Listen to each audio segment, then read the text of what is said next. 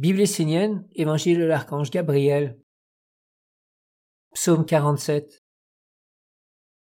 L'impersonnalité est la clé du bonheur. Lorsqu'un homme pense, parle ou agit, il y a presque toujours un intérêt personnel qui l'anime.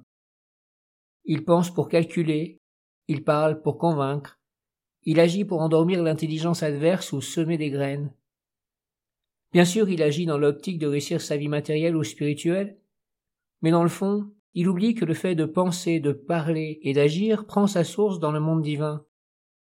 Il est très rare de rencontrer un homme éveillé qui a réussi à être véritablement impersonnel, consacré au monde divin, car pleinement conscient de l'origine de la pensée, de la parole et de l'activité créatrice humaine.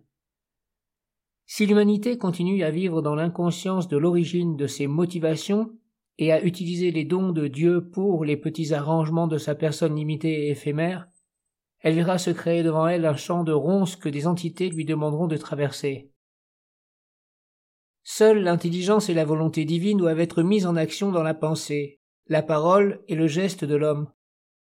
Quand tu penses, quand tu parles et agis, tu dois être identique à une source d'eau pure qui abreuve, guérit, soulage de la chaleur, qui est un lieu de méditation pour nourrir l'âme et faire vivre l'esprit. Tant que l'homme agit avec les intérêts de la fausse personnalité, surtout lorsqu'il est rongé par l'orgueil, la peur, le manque de confiance en Dieu omniprésent, il engendre dans sa vie future un champ de ronces qu'il lui faudra traverser. Si l'homme vit une épreuve, c'est parce qu'il s'est éloigné de Dieu, de la source. L'homme doit aller vers le divin impersonnellement. À leur source, la pensée, la parole et l'activité sont impersonnelles. En vivant pour la lumière, tu ne perdras rien, tu n'abdicteras pas ta vie d'homme. Bien au contraire, ton corps se réjouira de rencontrer le Maître, le sans limite à l'intérieur de toi. Cela sera pour lui un équilibre. Le corps comprendra la volonté et le souhait du Maître. Il s'éveillera dans l'orientation de la lumière et s'y engagera dans le bonheur. Sache que l'homme est malheureux parce qu'il invite à l'intérieur de son corps une multitude de maîtres qui viennent, à leur convenance, inspirer ses actes et ses attitudes. Il ne doit pas y avoir plusieurs maîtres dans ton corps, mais un seul, le maître de la lumière.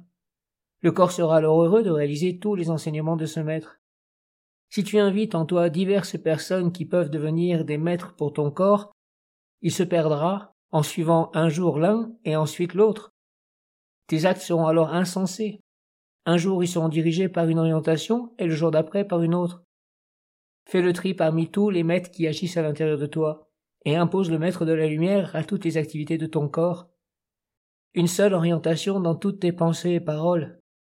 Alors le corps comprendra le message et le maître grandira en toi. Tu construiras dans ton corps un corps de maîtrise qui t'ouvrira les portes d'un futur de lumière.